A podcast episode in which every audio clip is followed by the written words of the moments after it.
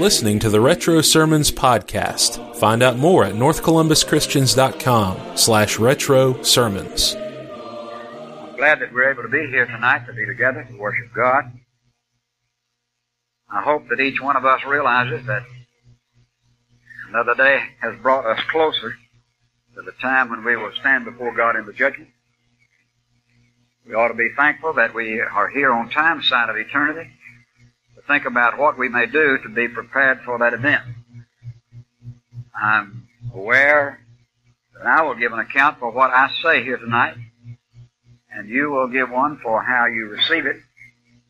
And I hope that both will be acceptable, acceptable to God, both what I say and what how you hear. You know, there are some expressions that that just stick in your mind. I think about a place that Brother Franklin Puckett used to live. The name of it was Calico Rock. I can't imagine what that looked like, but that name has stuck with me. And statements like you read in the Bible that says, even the hairs of your head are numbered. Or the statement that is made in the 56th Psalm, which says, Put thou my tears into thy bottle. Are they not written in thy book? Both of which tell us that there is a record in heaven. And in Luke chapter 10, after they had gone out to preach the gospel, uh, not the gospel, but preparation for the gospel, it tells how they returned with joy, saying, Lord, even the demons are subject to us in thy name.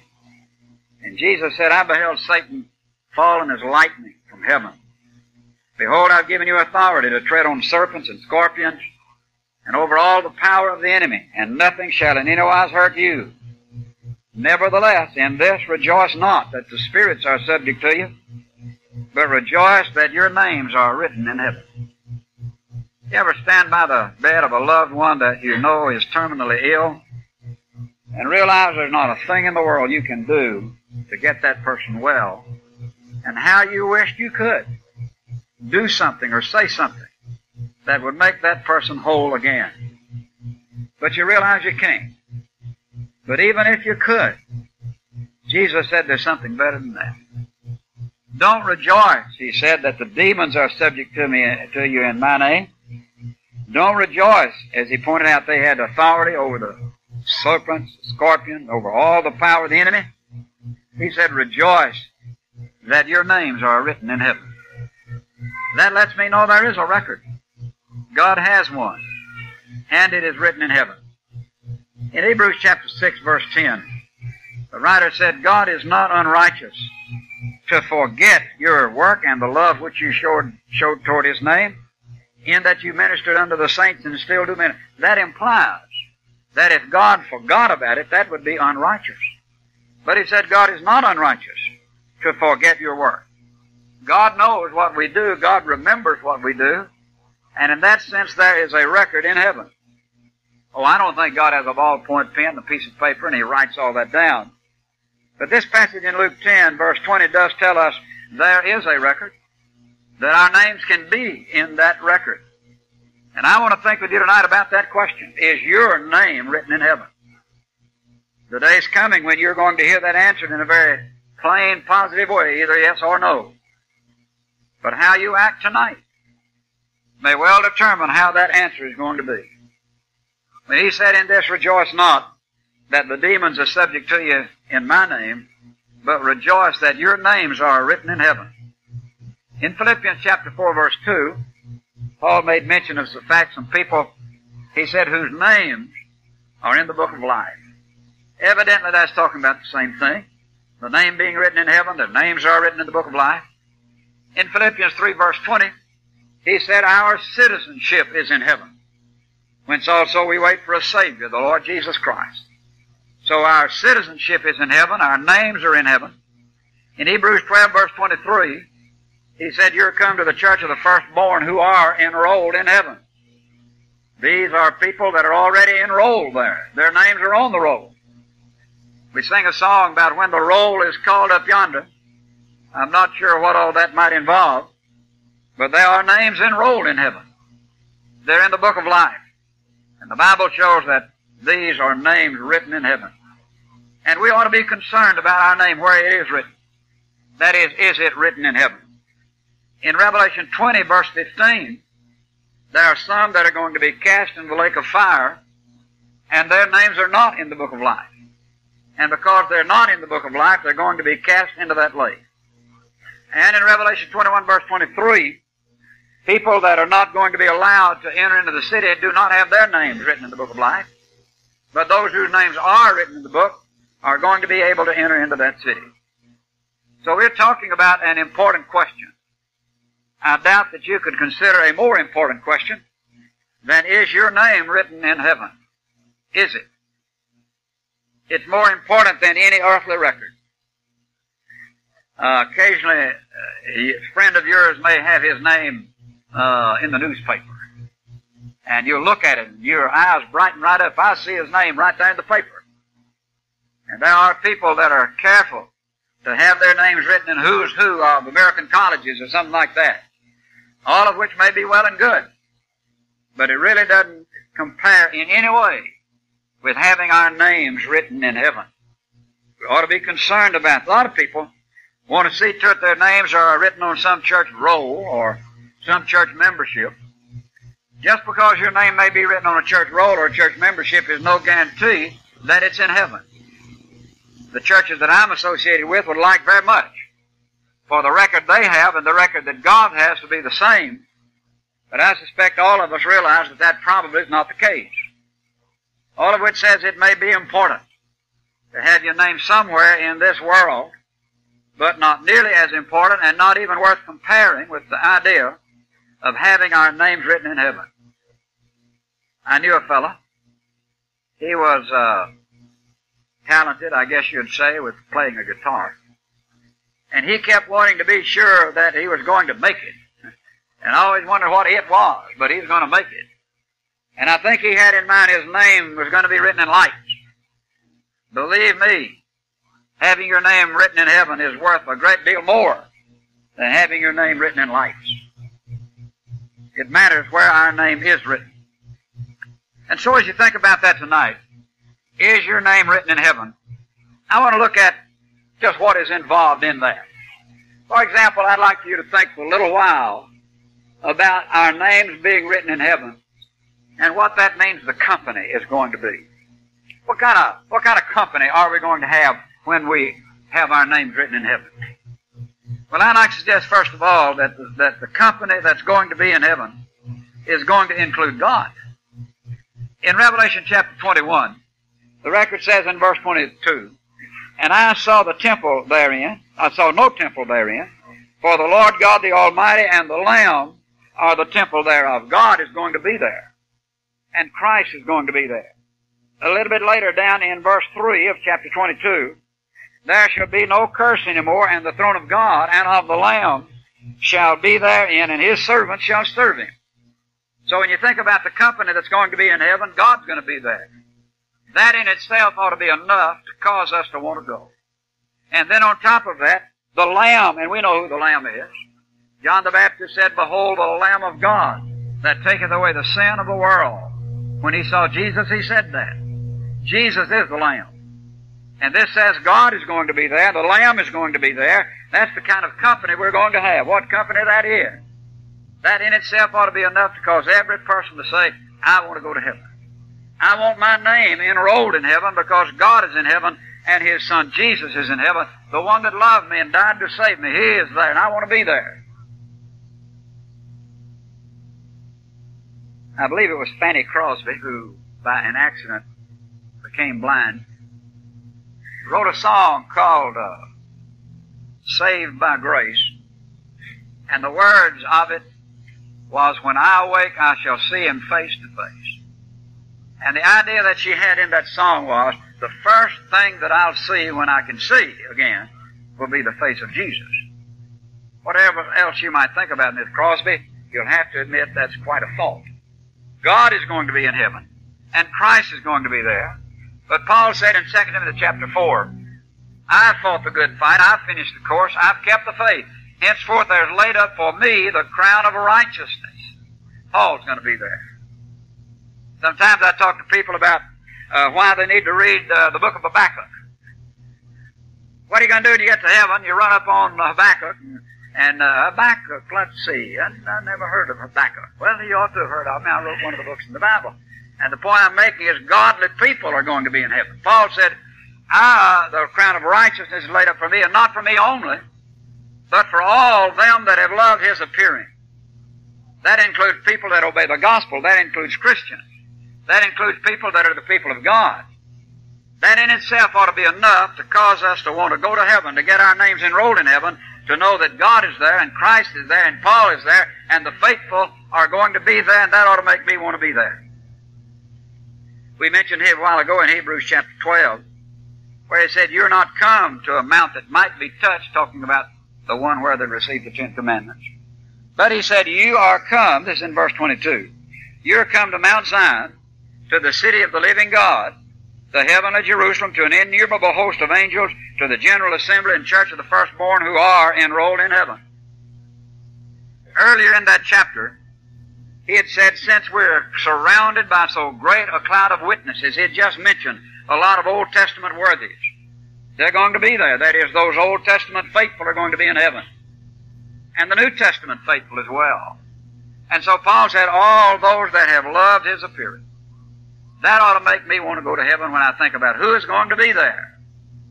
And then also when I look at the other side of the coin and think who is not going to be there, in Revelation, for example, in 19, it says in verse 20, And the beast was taken, and with him the false prophet that wrought the signs in his sight. And he goes on to talk about these were cast alive into the lake that burns with fire and brimstone. So over on this side of it, you're going to have the beast, the false prophet, and as it says in chapter 20 and verse 10, the devil that deceived them was cast into the lake of fire and brimstone. On the one hand, you're going to have God in heaven. On the other hand, you're going to have the devil in hell. Sometimes people have the idea that the devil is going to be in charge. Where I grew up, the, the, the city, city, place where I grew up was a coal mining town over in uh, Jefferson County. And uh, U.S. Steel, or a subsidiary of them, owned the whole town. They owned the street, they owned the houses we lived in, they owned the store, they owned the coal mine, they owned the school and the teachers, and they owned the church house. They had one church house. The Baptists had it one Sunday, the Methodists the next. And it served as a community house. They'd have uh, school plays and all kind of things like that. One of the things that stands out in my mind very vividly, black people were putting on a play. They had it just like we did. And down the aisle came this fellow just dancing all over the place, and he had on a bright red suit. He had horns on his head. He had a forked tail. He had pitchfork in his hand. I knew what that was. But the idea that a lot of people have is that's the devil, and that's what he's going to be doing in hell. He's going to be tormenting all these other people, and that's just as wrong as it can be. There's nothing in the first place to indicate that the devil looks like that, but the real thing is the devil is going to be getting the punishment just like everybody else in hell. The devil that deceived them was cast into the lake of fire and brimstone where the beast and false prophet are. If I didn't know another thing about it, I wouldn't want to go to hell because the devil's going to be there and false teachers are going to be there. Those, he says here, the false prophet is going to be there. The one that deceived them. And they're going to be there. So I wouldn't want to go.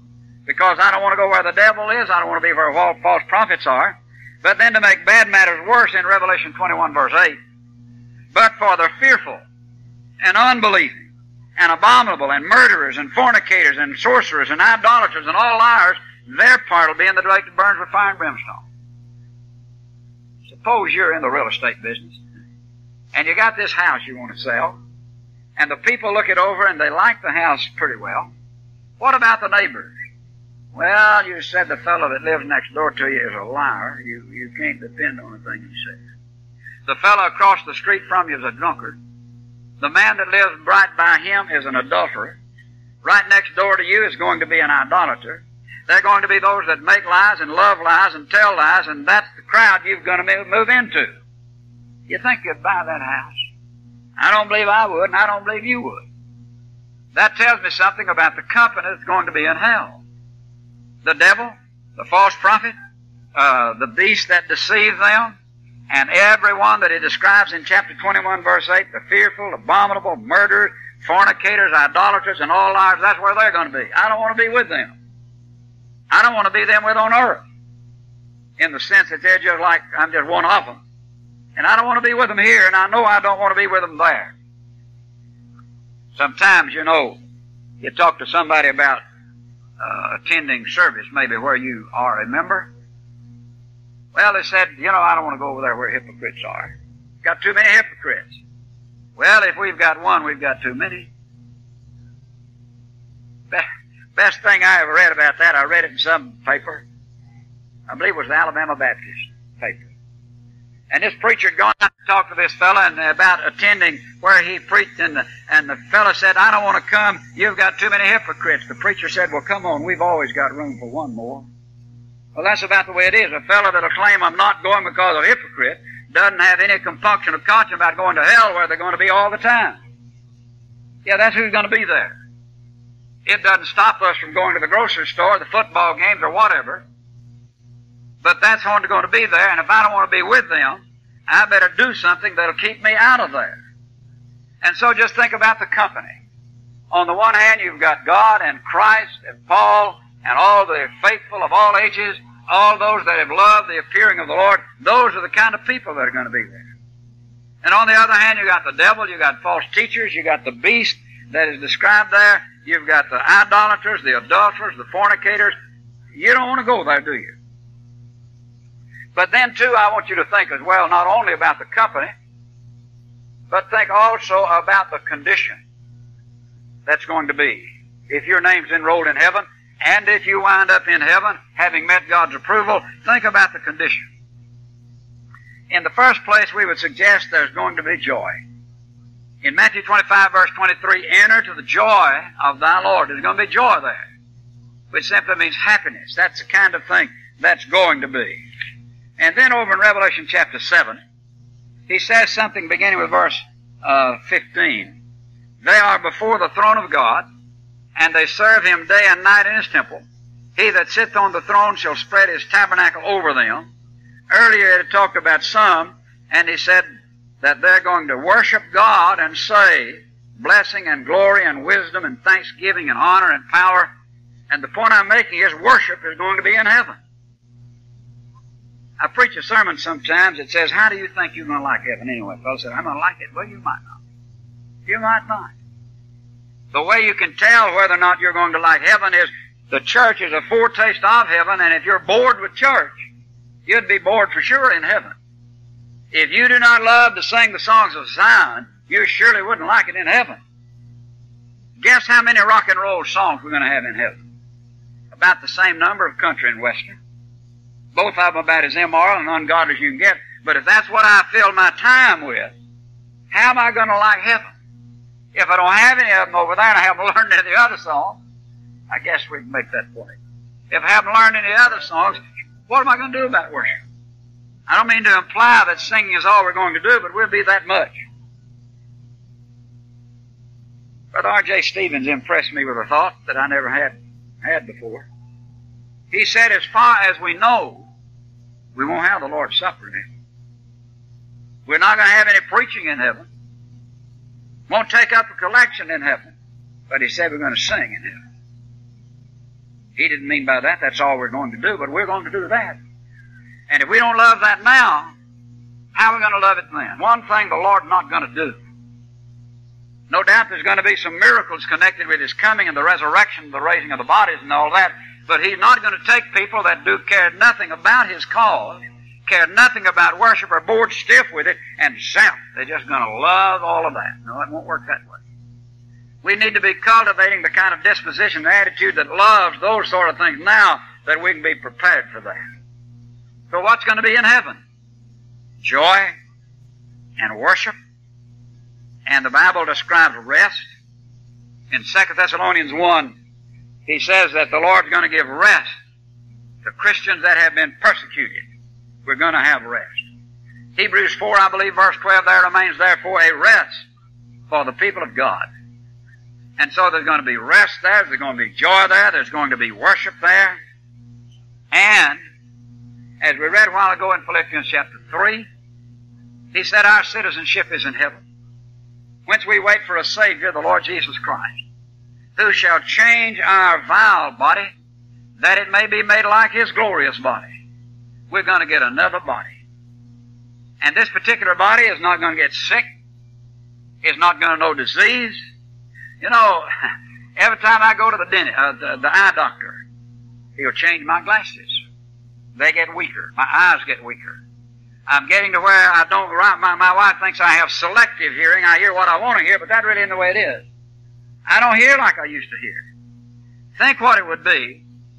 Suppose uh, that I lived to be a thousand years old, and I kept getting weaker and weaker. What do you think I'd be by the time I was 200? It may be that in many ways death's an advantage. But in heaven we're going to have a body that'll be immortal. It'll know no disease. It'll know no decay. It'll be like Christ's glorious body. And I don't know what that is. The Bible doesn't tell us. Other than it says that we know that when He shall appear, we shall be like Him. We know it won't be flesh and blood. We know that. But what it'll be, we don't know. But it will be a body. It'll be an immortal body, a powerful body, a glorious body, a spiritual body. And as Peter said, wherein dwells righteousness. And so when you think about it, I'd want to go to heaven for that. To get a body that never did get sick, that knew no disease, that never did decay, that never did get weaker, and a place where I could worship God, I could rest. All of those good things could be mine in heaven. But what about the other side of the coin? Well, we just read in Revelation 21, their part is going to be in the lake that burns with fire and brimstone. And it is described in Mark 9 as fire that is unquenchable. It not only will not be put out, it cannot be put out. In chapter 14, verse 11 of the book of Revelation, he said, The smoke of their torment goeth up. It is anguish and torment. And that means that you're conscious. There are people that have the idea that, that uh, when you're dead, you're just dead, and uh, that's the end of it. No, no, it's conscious. Because it says there's going to be tribulation and anguish upon every soul of man that works evil. And to have trouble and anguish and misery, all of that implies you're aware of it. You're not unconscious, you know that's happening. So it's an unquenchable fire. It is described as torment. The rich man said, I am in anguish in this flame. It is described as weeping and wailing and gnashing of teeth. It doesn't bother me uh, to hear babies cry. It doesn't even bother me to hear them cry while I'm preaching. The fact of the matter is, I seldom hear them. And if I could uh, make a little bit of a side comment, the mothers that bring little children to, to little babies to worship and to cry a lot, they ought to get a medal instead of a lot of criticism. Because it's a bother to them. It worries them, but they're willing to do that, to bring them. And so as you think about it, it doesn't bother me to hear babies cry, in church or out of church, unless they're my babies. but think about grown men crying and grown women crying, and that's what this is talking about. There's going to be weeping and wailing and gnashing of teeth, utter frustration. That's the condition. If God were not going to be there and Christ were not going to be there, none of the good were going to be there, and just me, and all I had was weeping and wailing and lake of fire and unquenchable fire and torment and outer darkness and a bottomless pit, all those kind of words. I sure wouldn't want to go, would you? That's the condition of people in torment, whose names are not written in the book of life. And then when you think about not only the company there, the condition there, but then think about how long that's going to continue. These shall go away into everlasting punishment. And 2 Thessalonians chapter 1 says it's going to be everlasting punishment. It'll last forever. It never will quit. If someone could go to hell and say, a hundred thousand years from now it'll all be over, be the best news you could hear. But it'll never happen. It is said to be eternal. It is said to be everlasting. But just as surely as this is eternal and everlasting, so is this. You never will have misery, sickness, sorrow, pain. You'll never have it. It'll be joy and worship and happiness, world without end. One of the good things I learned from the lesson that we have on the rich man and Lazarus? That if when you leave this world you're prepared to meet God, you'll never, you'll never be able, and that's a bad way to put that, you'll never get out of the comfort that you'll have. You remember Abraham said, none can cross from here to you. On the other hand, he said, none can cross from there to us. Whatever condition you're in when you leave this world, it's going to be that way and worse from then on. You'll never change it. You'll never go from bad to good, from good to bad. So is your name written in heaven? Think about the company you're going to have if it is God and Christ, all the redeemed, as compared with the devil, the false teachers, the false uh, prophet, things like that. Think about the condition you're going to be in. Rest and joy and peace and worship and an immortal body as compared with fire and brimstone, lake of fire, outer darkness, all kind of bad things you can think of. And think that both of them is going to last forever. That's why we say the most important question there is, is, is your name written in heaven? Well, how do you get it there? How are you going to get your name there? I'd like to suggest, first of all, not by just being good. Sometimes people talk about, you know, uh, he's good enough to go to heaven. No, he's not. I talked to a fellow. He said, I, uh, why can't I go to heaven like I am? Well, that's the reason you can't, because you're like you are, because I'm like I am. And if I go to heaven or you go to heaven, it'll have to be on some basis other than goodness because we have sinned against God. We mentioned the other night as we talked about what sin is. And one of the things that sin is, is to him that knows to do good and doeth it not, to him it is sin, and anybody that's honest knows that he has not always done what was good, and any time you didn't, you sinned. And so you know you, you can't go because you're good, because it says there will no wise enter into anything unclean. Goodness alone is not going to get you to heaven. We read in Acts chapter 10 about a man named Cornelius. The Bible says he was a devout man, one that feared God with all his house, gave much alms to the people, prayed to God always. An angel appeared to him and said, Cornelius, you sin and get Peter and he'll tell you what to do to be saved. A devout man that fears God with all his house, gives alms to the people, prays to God always, had a good influence on other folks, but he wasn't saved. He never had heard the gospel, never had obeyed the gospel, but as good morally as anybody you'll find in Red Bay or anywhere else. Goodness alone is not going to save you, nor anybody else. And just being religious is not going to do it. Sometimes, uh, I remember I was giving out some booklets in a, in a, in a community, and a lady looked at the booklet, and uh, anyhow, out of our conversation, she said, in effect, you know, it doesn't matter what you are in religion. The thing that matters is, are you religious? And that's all that matters. No, that's not all that matters. We just read in Revelation chapter 20 and again in Revelation 21, the false prophet is a false teacher. He's going to be cast in the lake of fire. And somebody said, well, now, yeah, that's true. If he's a false teacher, he's going to be lost. But that doesn't mean I will just because I believe him. Remember what Jesus said? If the blind lead the blind, both will fall in the ditch. Not only the leader, but the one that's led. Just being religious is not enough. Jesus said in Matthew 15 verse 9, In vain do they worship me, teaching for doctrine the commandments of men. Here are religious people. And also we noted the other night in Romans chapter 10, he talked about his brethren. He said they have a zeal for God, but not according to knowledge, being ignorant of God's righteousness and going about to establish their own righteousness, they did not submit to the righteousness of God. That shows they were lost. But they were religious, very religious in fact. And so not just being good is going to get us to heaven. And not just being religious is going to get us to heaven. And not just thinking about it and talking about it. Matthew 7 verse 21. Jesus said, Not every one that saith unto me, Lord, Lord, shall enter the kingdom of heaven, but he that doeth the will of my Father who's in heaven. Many will say to me in that day, Lord, Lord, did we not prophesy in thy name, in thy name cast out devils, in thy name do many mighty works?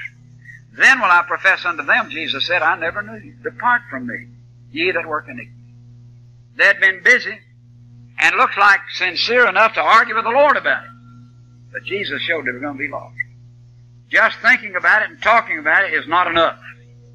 That passage says in Matthew 7 verse 21, Not every one that saith unto me, Lord, Lord, will enter the kingdom of heaven, but he that doeth the will of my Father who's in heaven. In Psalm 69 in verse 28, he talked about some and said, Let them be blotted out of the book of life and not be written with the righteous. That tells who's in the book of life. Those that are righteous. How they get to be righteous? You know, there are two ways that a person can be righteous, can be right in the sight of God. One is if he never sins. We've made the point, or tried to the other night, that you're not born guilty of sin, you're not born in sin. When you're born into the world, you're guiltless. And if you would live from that point on the rest of your life, you would be right in the sight of God and always right. You would never be wrong. Guess how many of those there are? None. Well, except the Lord Jesus Christ. So we're not going to be righteous because we never have sin, though that's, you know, theoretically we could say possible. Practically it's not, but theoretically we'd say it was. And the only other way that anybody can be righteous is by forgiveness. And that doesn't mean, and we ought not ever get the idea, God overlooks our sin. No, God doesn't overlook our sin. In fact, in order for forgiveness to take place, Jesus had to die for us. And if he had not died for us, there would be no forgiveness. Hebrews 9 verse 22, without the shedding of blood, there is no remission. And so Paul says in Romans 1 verse 16, I am not ashamed of the gospel, for it is the power of God to salvation to everyone that believes, to the Jew first, and also to the Greek, for therein is the righteousness of God revealed from faith to faith. To be righteous is revealed in the gospel. That is how we're going to become righteous when we were sinners. The Bible shows the way that that takes place is by our obeying the gospel. Like we read in Hebrews 5 verses 8 and 9, passage that was read last night. Though Christ were a son, yet learned he obedience by the things that he suffered, and being made perfect, he became the author of eternal salvation to all them that obey him. When we submit our wills to Christ and submit our actions to Christ, our lives to Christ, then we can be righteous in Revelation 22 verse 14, Blessed are they that do His commandments. I hate to say this, but we have reached a time when a lot of our brethren don't want to talk about that. They want to talk about doing anything. They don't want to talk about working. You think you're going to work your way to heaven? You think you're going to get to heaven by keeping commandments? The Bible said yes. It says right here, Blessed are they that do His commandments that they may have a right to the tree of life and enter in by the gates into the city. If we're going to get in, we're going to have to do what God commands to be done. How are you going to get your name in the book of life? Well, not just by being good, not just thinking you're going to get it there. But if we get our names in the book of life, it'll be because we obey the gospel. We read a while ago about people that don't obey the gospel. They're going to be punished, it says in 2 Thessalonians 1, they're going to be punished with everlasting destruction from the presence of God. You see, they're not going to be over here. They're going to be over here, not in the presence of God. Punished with everlasting destruction because they did not obey the gospel. So our names will get written in the book of life when we obey the gospel. And the Bible makes it clear that that involves our doing whatever the Lord says. He said, as we noted last night or the other night, He that believeth and is baptized shall be saved. He that believeth not shall be damned. As Peter said in Acts chapter 2 verse 38, repent and be baptized, every one of you, in the name of Jesus Christ for the remission of your sins. In order to get our names in the book of life, we must obey the gospel. Believing that Jesus died in our place, we are to repent and be baptized in the name of Jesus by His authority in order for our sins to be forgiven. And when they're forgiven, we're righteous because we don't have anything against us. We may not stay that way very long, but right then we are righteous because we have been forgiven. Nothing is on our record against us. Therefore, we are right in the sight of God. Not that we deserved it, not that we earned it, not that we bought it, none of that. God forgave us through the blood of Christ because we were willing to submit our wills to His will. And so is your name written in heaven. Well, another way to look at that is, have you obeyed the gospel? We mentioned earlier is that Saul of Tarsus, who was a, a persecutor of the church, came to believe in Christ and repent of his sins and was told to arise and be baptized and wash away his sins, calling on the name of the Lord. Baptism stood between him and the washing away of his sins. Arise and be baptized and wash away thy sins, calling on the name of the Lord. When he did that, his sins were washed away, no black marks on his record, he's righteous. His name is written in the book of life. Not because he was just a good man, but because he obeyed the gospel. And so we raise the question tonight, is your name written in the book of life? Have you obeyed the gospel? But you know, there's another question in connection with that. And that is to consider the fact that your name can be in the book of life and it can be blotted out. You could get it there and then you could get it blotted out. You remember when the Israelites, Moses up on the mount and, and uh, down below that made a golden calf and were worshiping it. And Moses came down, you remember those events? And Moses finally made the comment that uh, certain things were to happen, and he said, if not, in praying to God, blot my name out of thy book. God said, He that sins, him will I blot out of my book. Your name can get blotted out of the book. You can obey the gospel and get in the book, but then it can get blotted out of the book. In Revelation 3, verses 4 and 5, he made the point, To him that overcometh, I will not blot his name out of my book. That says some folks' names are going to get blotted out. We not only want to ask the question, is your name written in the book of life? Is it still written there? Did you ever get it there? And if it is there, is it still there?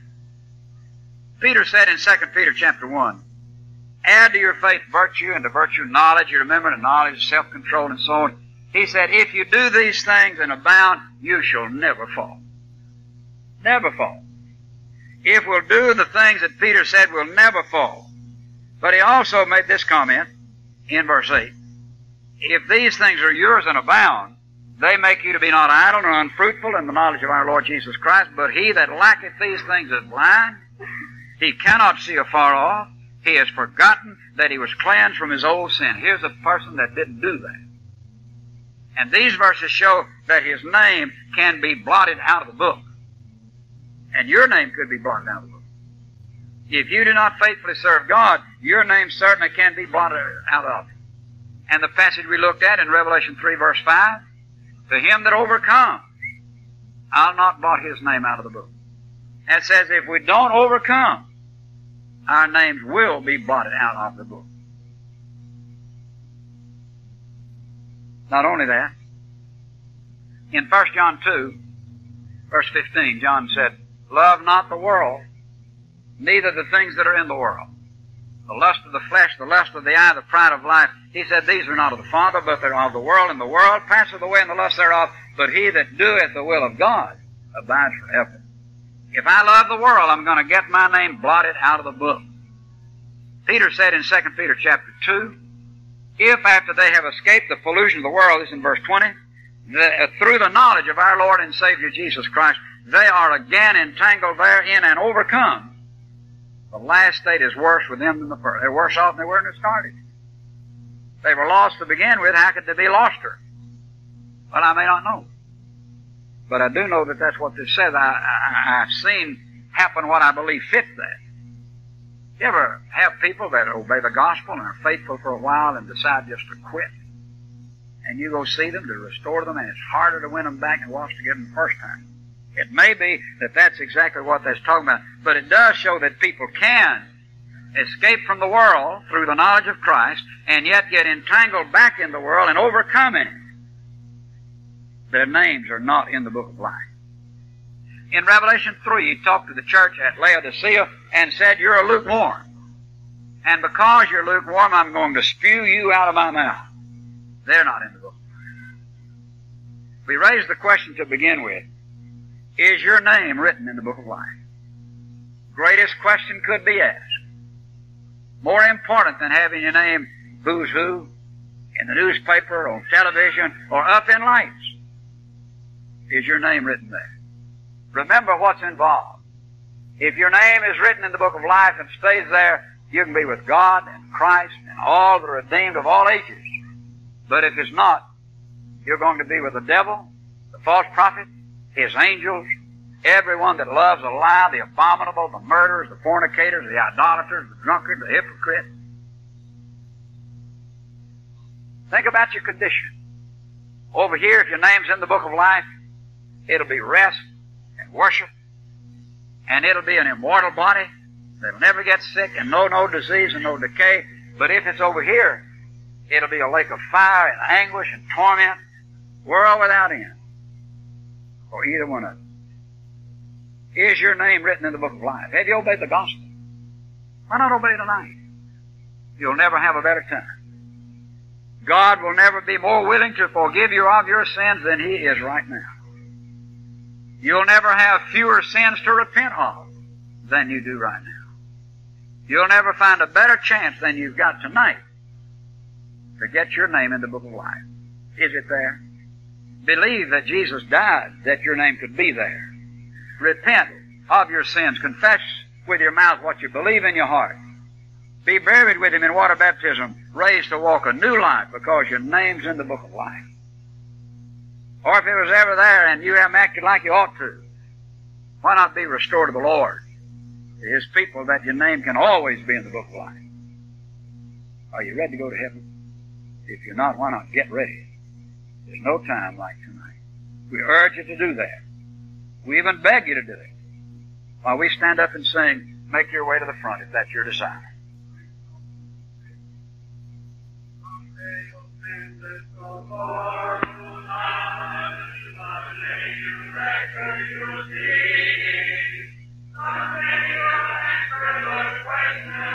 Amen.